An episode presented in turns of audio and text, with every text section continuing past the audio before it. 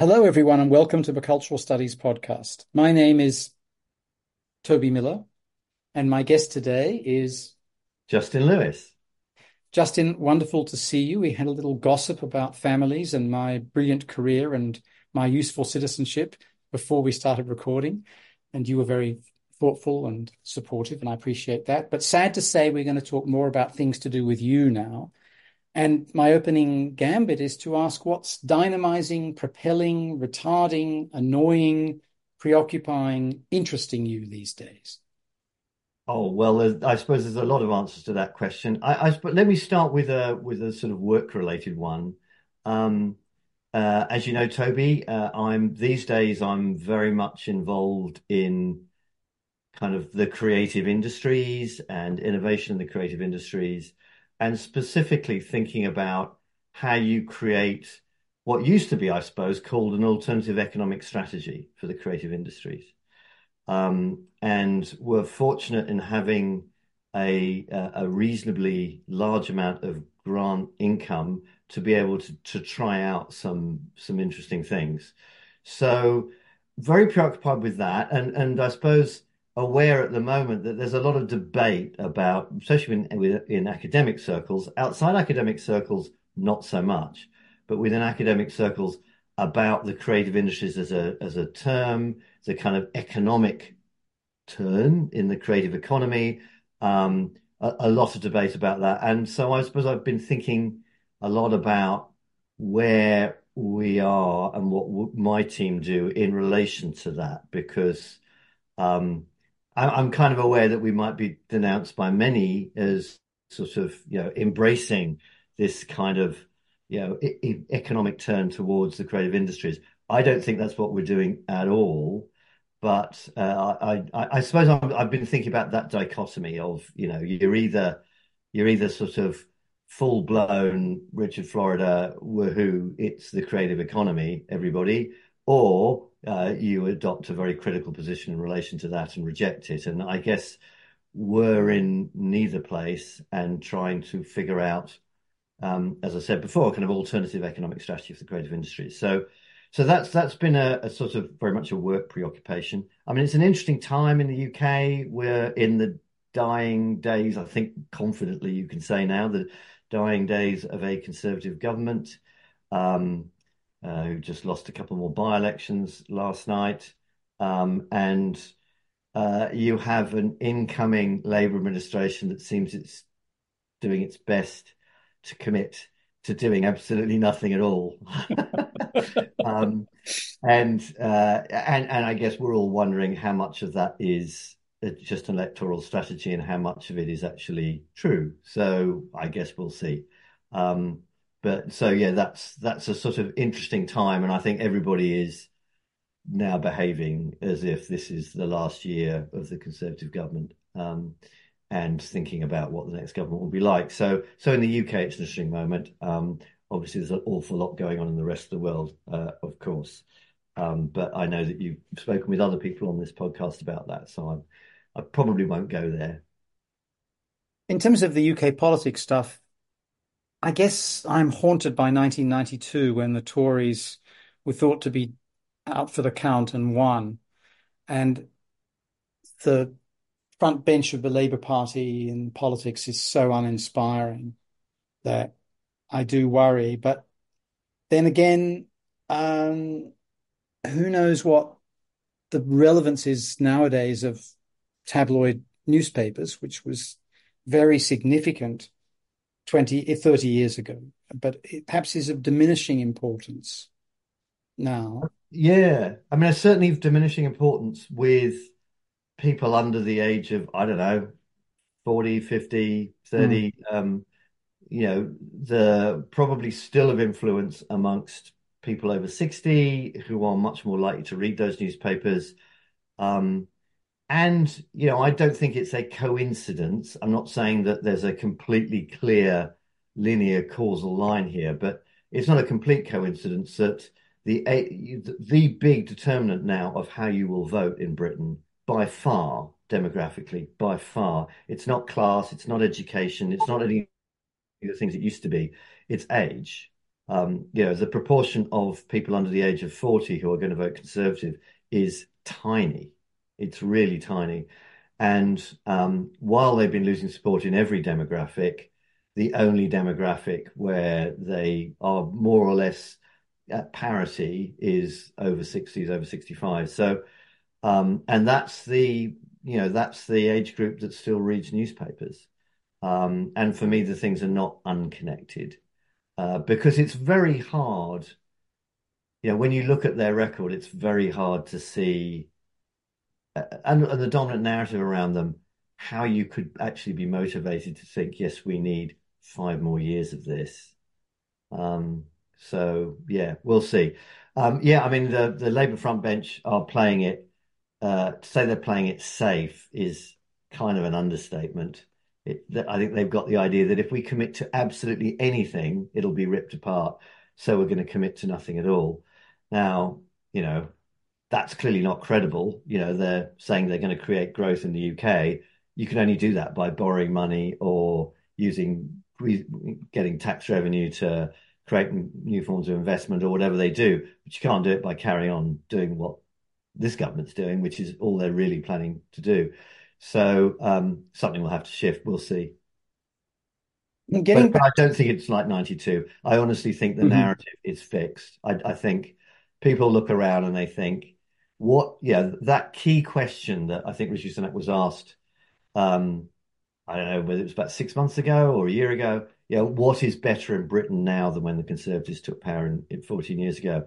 And he struggled to answer. And I think when when everybody in Britain thinks about that, they think, well, the health service is worse, the trains are worse, all of the infrastructure is worse. There's sewage in the rivers and the seas. Yeah, everything is worse, and it's very hard a, to argue otherwise. A week ago, Justin, and I went to my daughter's school, which is opposite Highgate Cemetery in North London. And I was a bit early to pick her up. So I thought I'll go to the library. Ho, ho, ho.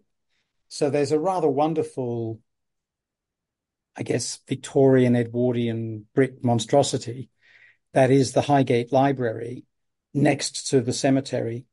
It doesn't exist anymore, but Inside its locked gates is a sign that's barely legible saying, We now have a pop up library, which is a bus that will be parked outside for 10 hours a week.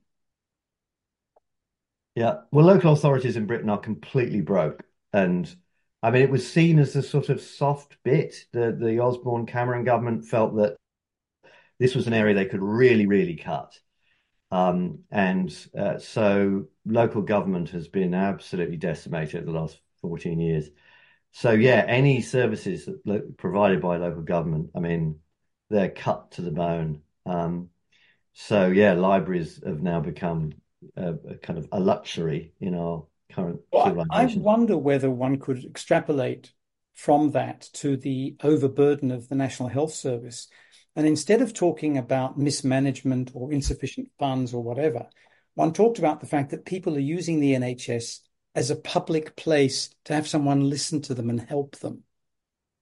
That's possible because so many of the other public spaces have disappeared. Um, and, and, you know, you whether it's you know youth clubs and you know all sorts of spaces that existed, public spaces, they are disappearing. Um, so yeah, I mean that's that's very plausible. Hmm. Getting back to the first response you had to my opening question, Prof, the last two podcast recordings I did, maybe two of the last three, were with people who work in things called department or institute or whatever of cultural and creative industries. So I asked them, what's the difference between cultural and creative? Are they the same thing or aren't they? And I wonder if you could help us out with some sort of precision about how these terms intersect, or is it not possible to do so?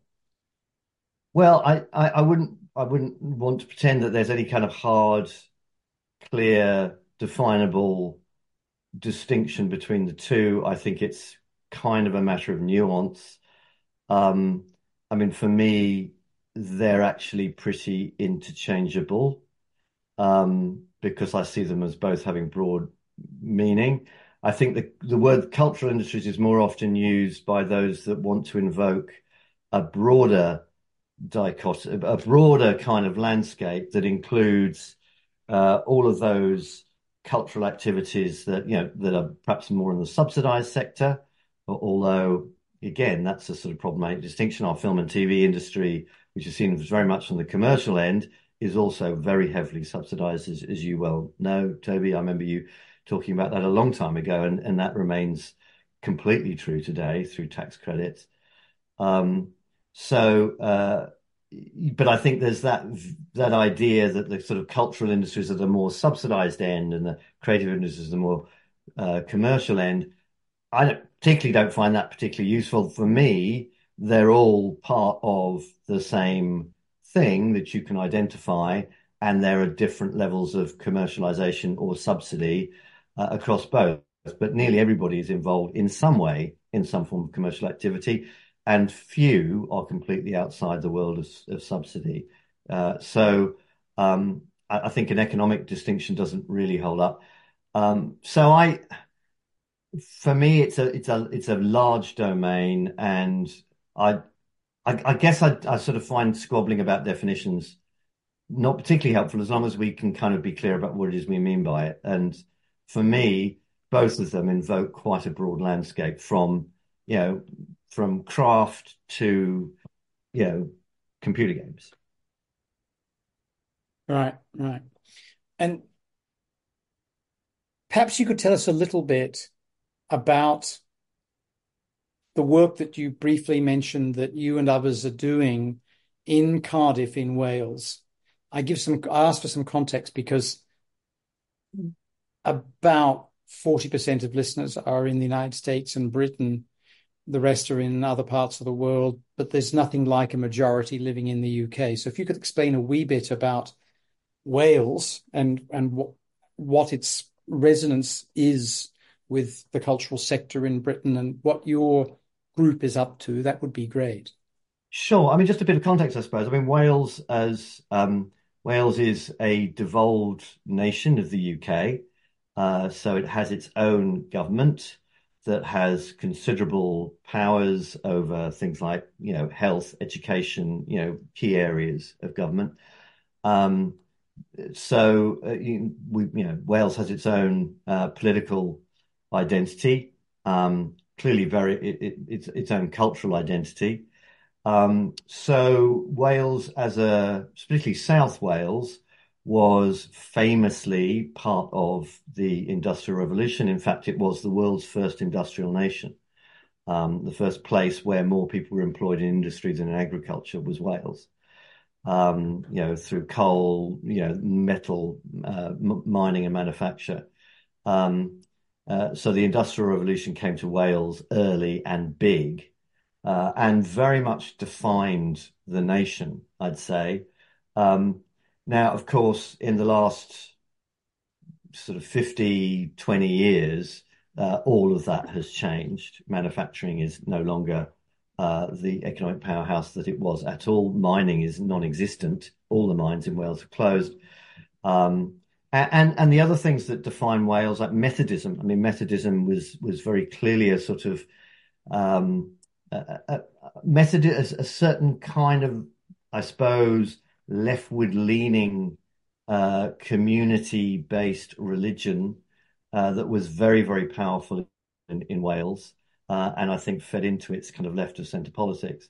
Um, but again, that's all gone. I mean, the, most of the Methodist churches are, the chapels are empty or closed, not all of them, but you know, they're nothing like the force they were. So the whole landscape or what, what in Wales, what we call cynefin, which is place but also the consciousness of a place has has changed. And uh, one of the things that's taken its place to some extent is the creative industries. So in Cardiff, for example, 15%, over 15% of businesses in Cardiff are in the creative industries. Now that's a huge shift.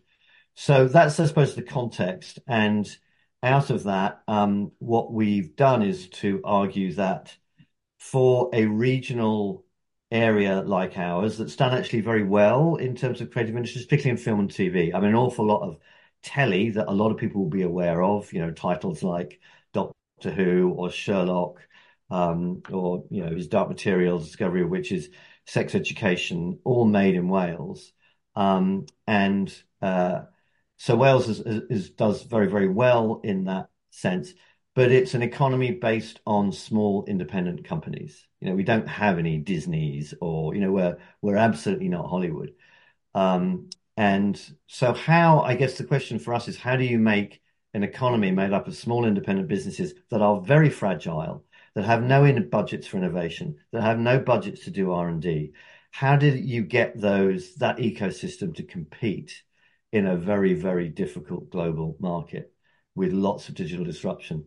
So that's kind of what we're doing is to trying to create that ecosystem. So we support small independent companies to do R&D, to do innovation, um, to make their businesses more sustainable, to create intellectual property, so that we're not in in so we're not a a show and go economy. You know, we're not a backdrop for Hollywood movies where you know whoever it is, Universal come in, makes a film, uses Welsh crew, and then takes off again. You know, that's fine. It's you know it's a one-off economic hit. You know, um, boost but but the none of nothing stays with you to to an economy where actually you own and you grow. So you you you you you work with companies based in Wales from Wales about Wales to uh, allow them to become uh, more resilient in this kind of economy. So that's that's what we're trying to do, um, and uh, we've been very fortunate in getting uh, significant grant support to be able to do that. So it's a really interesting area, and it's one where I guess it comes back to, to my earlier point, really, which is what I think we're trying to do is think about okay, what do we want the creative industries to look like? You know, easy to do a critique, but how do you change things so that the creative industries is doing what we think they should do?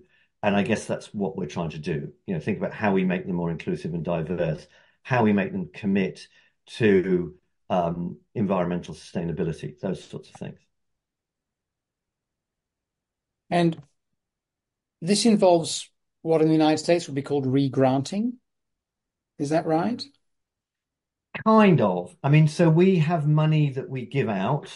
Uh, so I mean, we we've we've we ran a program which we call Clwstwr, which is Welsh for cluster, um, and uh, that's now coming to a close. Um, and through that, we gave out over three million in grants, small grants to companies to do innovation. And we're doing something very similar in, in the project we're doing now, which is called Media Cymru, um, or Media Wales to translate. Um, and uh, but that's absolutely only a part of what we do. If uh, and that's I think something we've very clearly learned. If all we did was say, "Okay, everybody, we've got some pots of dosh, come and apply, and we'll give you some," that would that would be spectacularly ineffective because most small companies, yeah, they've had no training in how you do R&D, you know, then then had no training in how you can most effectively innovate and create something new. So we have created a whole support system around that. So people don't just apply for money, they get money, but they also then become part of a whole program that it works to support what they do um, and you know works to try and give them the maximum chance to succeed in what they do. So uh, the idea really is is to kind of to, so the whole ecosystem gets better at that kind of thing rather than just say we're going to pick a few winners. So that's the that's the ethos really. So uh, yes, it does involve giving people money because and really mostly what that's for, Toby, is to give people time you know, unlike most R&D in the STEM areas where an awful lot of the money will be spent on kit, for our companies, it's mostly bent, uh, spent on giving them the time to do the work mm. because, you know, they, they need to be paid for what they do. This is taking time out of their normal business. So uh, they, you know, they need to be paid to be able to do this. And this allows them to do that. And what form does the other kinds of support take? So a, a, few things. So so currently now we do everybody who becomes part of any of our grant funding programs will uh, we work very closely with Cardiff Metropolitan University and they have a very strong user-centered design team. And uh, everybody who uh, enrolls with us becomes enrolled into working with that team. And they take part in workshops, but also individual one-to-ones to really think through what it is they want to do and whether their approach to it fully considers how best to get to where they want to be. So it may, so in a way, what we're looking for is, so people might come in and say, oh, I've got a great idea. I'm going to create an app that's going to do this. And what they will do is say, well, hang on, take a few steps back. What problem is it you're trying to solve? And actually, what's what's the best way to solve that? And you know, it may not be an app. It may be something completely different. Um, so it kind of takes them back to first principles a bit. And we also bring in another company that gives them support and advice around commercializing anything that they create, uh, so that they can think about that from the beginning. Um, so it's not it's, it's absolutely not grant funding, which is here's some money, go away, do a project, then go on to the next thing. It's here's some support to allow you to create something that significantly changes the way that you do business and you know the the your future income capacity. One of the things that you've been very critical of in your work is advertising and its role in perverting culture. What happens if one of these entities is an ad agency? What do you do? Do you say, uh, good luck and see you later, but I'm sorry, I've written books denouncing you, so fuck off? well, um, probably for, for, for, you know, it's probably a very good thing that I am not in complete control of who gets, you know, the funding. So yeah, we have proper committees of people, you know, from diverse backgrounds who will consider, you know, who we should support. So it's really not all down to me. But what I what I would say is that our criteria for what we fund, um, we we absolutely have an economic criteria because you know somebody could have a brilliant idea, but if they have no way of sustaining it beyond our grant mm. income, then mm-hmm. there's not mm-hmm. much point in doing it. So economic criteria is one of them, but equally as important are social and cultural criteria. And if you come to us with a proposition that might make you shed loads of money, mm. but will make the world a demonstrably worse place, we would not fund it. Right. Because you would score zero on those criteria. Mm. So while while you know it's clear that some of the projects we fund are stronger on the economic aspect and some are much stronger on the social and cultural aspect, that's true um, we try and make sure that nothing we fund would clearly have a negative impact on things. And I think funding an ad agency to more so for example an ad agency might come up with a really effective way of exploiting new spaces where there's not advertising and filling it with advertising now they may make loads of money out of that but is that going to make the world a better place Demonstrably not. I mean, clearly not. That mm. is clearly negative. So we, we wouldn't fund it. So for us, we build into our whole funding criteria both social and economic goods. You know, and I guess being in Wales, in Wales, the, one of the landmark things that the Welsh government did was pass its um, uh, Wellbeing of Future Generations Act, and that means that everything that uh, the Welsh government does has to consider the well-being of future generations. I think it's a great concept. And I think that's something that will also inform what we do. You know, will this inform, will this improve the well-being of future generations is a question that we would ask of anything we'd fund. And, you know, more advertising in the world clearly doesn't do that. We have quite enough advertising in the world. We don't need more of it. So yeah, uh, I, I think we have, and, and again, it comes back to my earlier point. I think it, what we're trying to do is think about well, how would we like the creative industries to be, and we would like them to tell stories that have heart, have soul, have wit, and and aren't just about selling stuff. Mm. So you guys are not agnostic and not expected to be. Well, no, and I mean, our, I mean, we have, and again, some people might regard these as contradictory. I guess we don't. I mean, we have sort of four pillars to our work. We talk about green, fair, global growth. And and uh, but for us, all of those things are a piece. There's no point in us uh, simply replicating the inequities that exist in the creative industries. We have to think about how to address that. And we've worked, you know, we've worked pretty hard to do that. I mean, just tell you a quick story about that. Look, when we first started doing this, when I first started all this, our um, we held a, a workshop. First thing we did was called an ideation day, where we said to anybody, "Come and learn how to do research and development, innovation. You know, anybody can come, freelancers, small companies, come along." So, uh, so we did all that, and we used all the kind of language that you would expect to be used around that. And then we turned up, and then 95% of people in the room were male. And we thought, oh my God, this is not the sector we know um, uh, what's going wrong here? And it became clear to us very quickly that all of the language around R&D, all the assumptions around it are highly gendered. You know, they're partly because they come from very gendered worlds, which are kind of STEM factories, if you like, you know, manufacturing places that are like that. Um, and and that carries over. People just made assumptions that, oh, you're talking about R&D, that you're basically interested in new technology. That's what you're interested in. And we we had to then completely roll back and say, no, we're interested in innovation. It could be a new way of telling stories. It's not necessarily around technology. It might use technology, but it might not. Um, yeah, and there are some creative industry sectors where it clearly isn't about technology. It's about rethinking the way that you do things. So um, we, it, that caused us to completely rethink everything we did, all the language about what we did, the way we describe what we did, and how we interacted with lots of communities. So we took advice from people who know much better than we do about how you do these things. And we took their advice and we, we acted on it. And that completely shifted things. By our last funding round uh, of that program, uh, around 60% of projects were led by women. So it was a huge shift.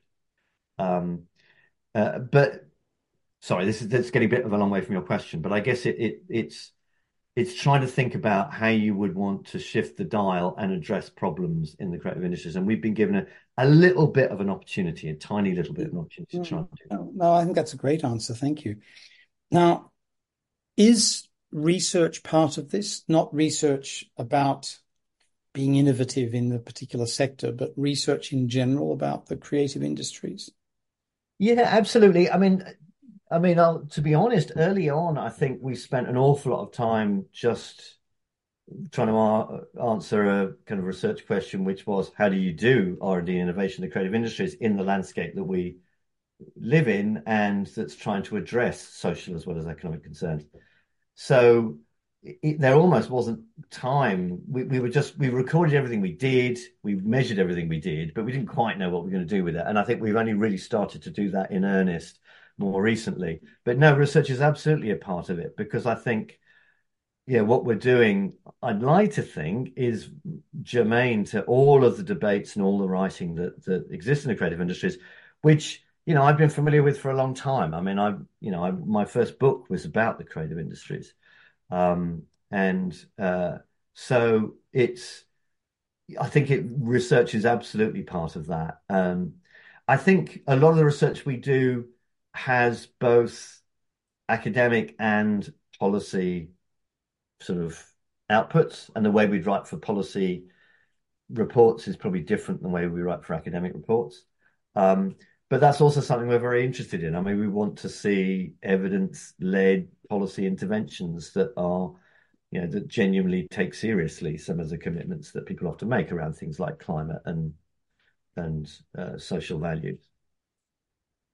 And Prof, going back, back, back, uh, I take you to the 1986-87 football season when Fulham Football Club came 18th in the third division. So it was a happy time in our lives. But at that time, or around that time, you were working for something that doesn't exist because you made it unsustainable, namely the Greater London Council, which was in those days a really very innovative local government enterprise in the capital.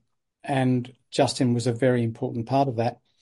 And one of the things you were working on was stimulating the culture industries and stimulating them not just so that they would grow and become wealthy, but so they would include women and they would include people of color and they would include working class people. I mean, inclusion was something that was a watchword for you four decades ago. I think it's fair to say. Yeah. Yeah, absolutely. I, but I, I, wouldn't want, I mean, you're very kind about my role and all that. I think my role was fairly minor in all of that. But, um, you know, I was, I was fairly young when I joined the GLC, but it was undoubtedly a really exciting time in the sense that it was truly experimental and there was a genuine attempt to, first of all, I, sp- I suppose, rethink what the creative industries and cultural industries are but in ways that was genuinely inclusive and uh, an antidote from, I, I suppose, years of well-intentioned traditional arts funding that clearly was essentially subsidizing people already had lots of money as entertainment, really, is what it was doing,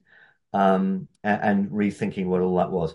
So, yeah, it was a very exciting time. I mean, um, reflecting on that, I, I, think that the GLC was and, and I did a piece of research for the GLC to right to the end of that, which looked at the impact of all of those programs and found that on things like gender and race, there was a lot of success um, in terms of diversifying uh, participants, producers, and audiences.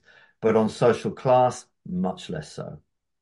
And I think that probably remains, uh, social class remains a huge issue, and I think cultural funding. Um, and, and I do have a bit of a problem with some of those who kind of vociferously argue against the sort of uh, creative economy turn kind of harking back to the arts, I suppose, or a version of the arts that is very was very exclusionary um, through you know things that Bourdieu and others have written about to to the cultural capital. But I, I you know, I, I don't think we should ever forget that.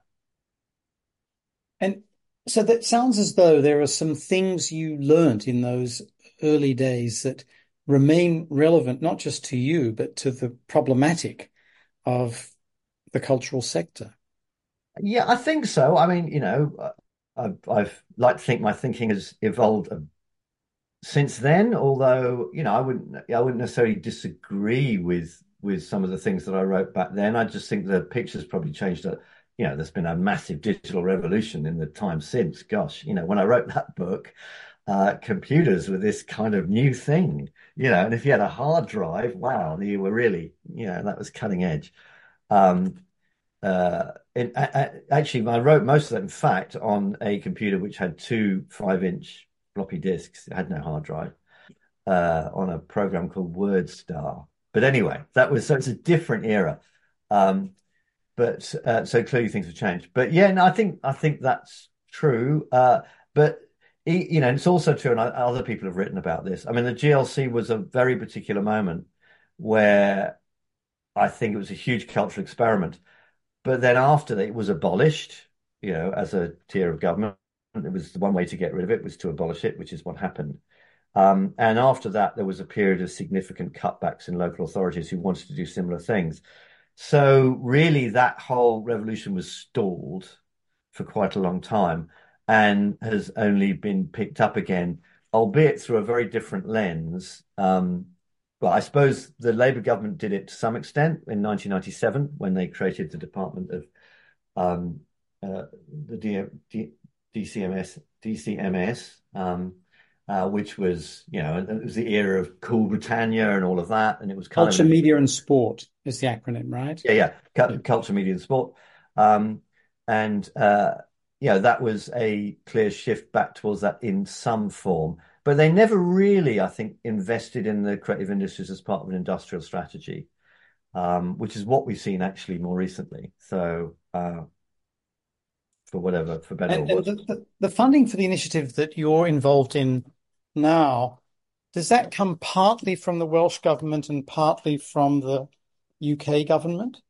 Mostly from the UK government, actually. Okay. Um, uh, but it is supported by Welsh government and also by the Cardiff Capital Region, who are a um, kind of regional authority here, um, which is sort of the the 10 local authorities in and around Cardiff. But most of it comes from UK government through uh, UKRI, which is basically the research innovation programs, and all of the research councils sit under that. So it's through the research councils, basically. So this is one of these instances where cultural policy, as broadly construed, or industry policy, as broadly construed, has actually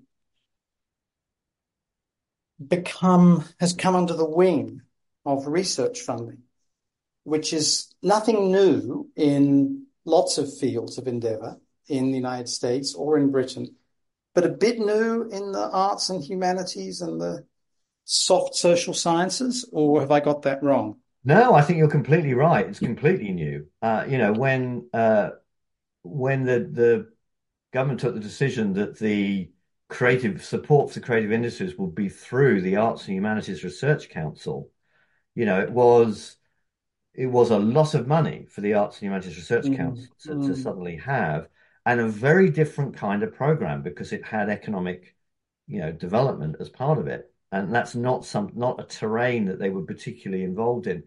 So this was a decisive shift, and I think there has been a decisive shift in Research Council funding in the UK towards what you might call research and innovation um, funding. Uh, so yeah, but this was new, and I don't think we'd seen it before.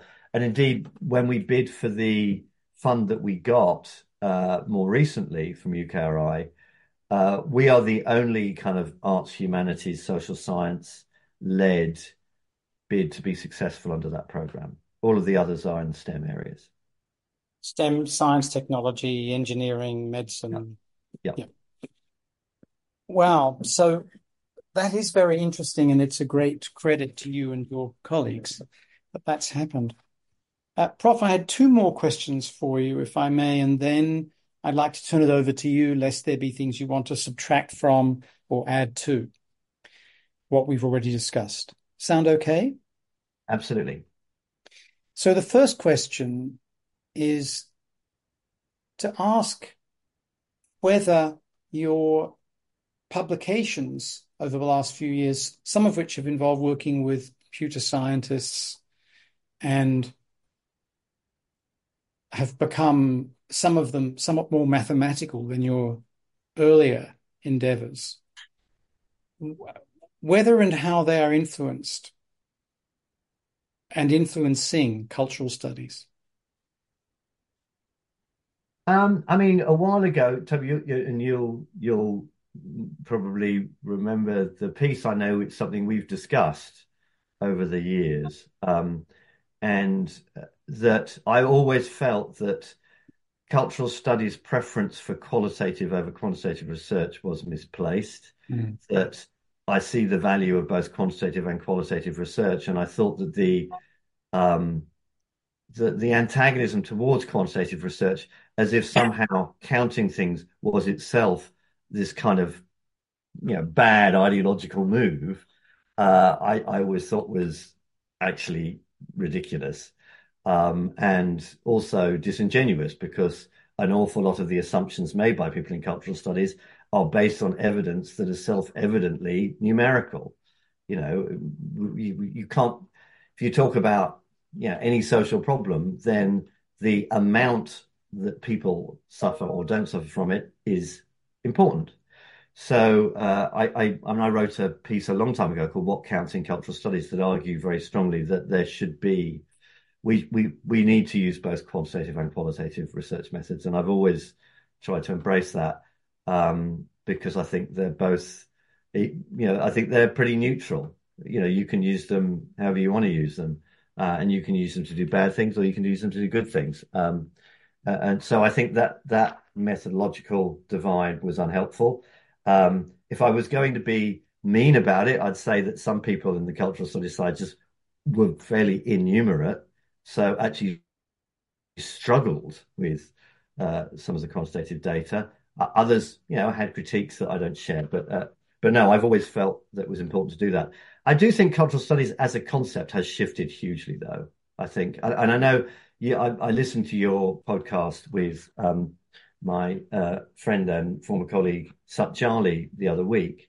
Uh, I don't know, he talked about this. Um, uh, I think cultural studies, when it began, uh, was is very different from the cultural studies that we see now, whose sort of political edge, I think, has been softened. I think I'd say now, um, because of its embrace of certain kinds of things. But yeah, um, but no, I would see. I think the study of culture, you know, numbers are clearly important. And you've actually written, I think, a couple of book chapters as well as a journal article explaining how numbers can be our friend. And I think the, the point is well taken. Could I, I think, including books that you've edited, I think, Toby, as well, if I'm if I'm correct. Yeah. Well, of course, there is the famous case of a book I edited on television studies where your contribution, when first provided, did not mention television. Yeah, you were very generous in pointing that out very kindly. That yeah, maybe just, just a small point might be helpful. but in all seriousness, I think it is one of the many, many major contributions you've made to show us how numbers can be our friend. Could I press you a little bit on what you just said with reference to Sut Jhally and his discussion on this podcast series? namely that you see cultural studies as having changed and been politically blunted. I'm not asking you to name names, but what are the tendencies that you see?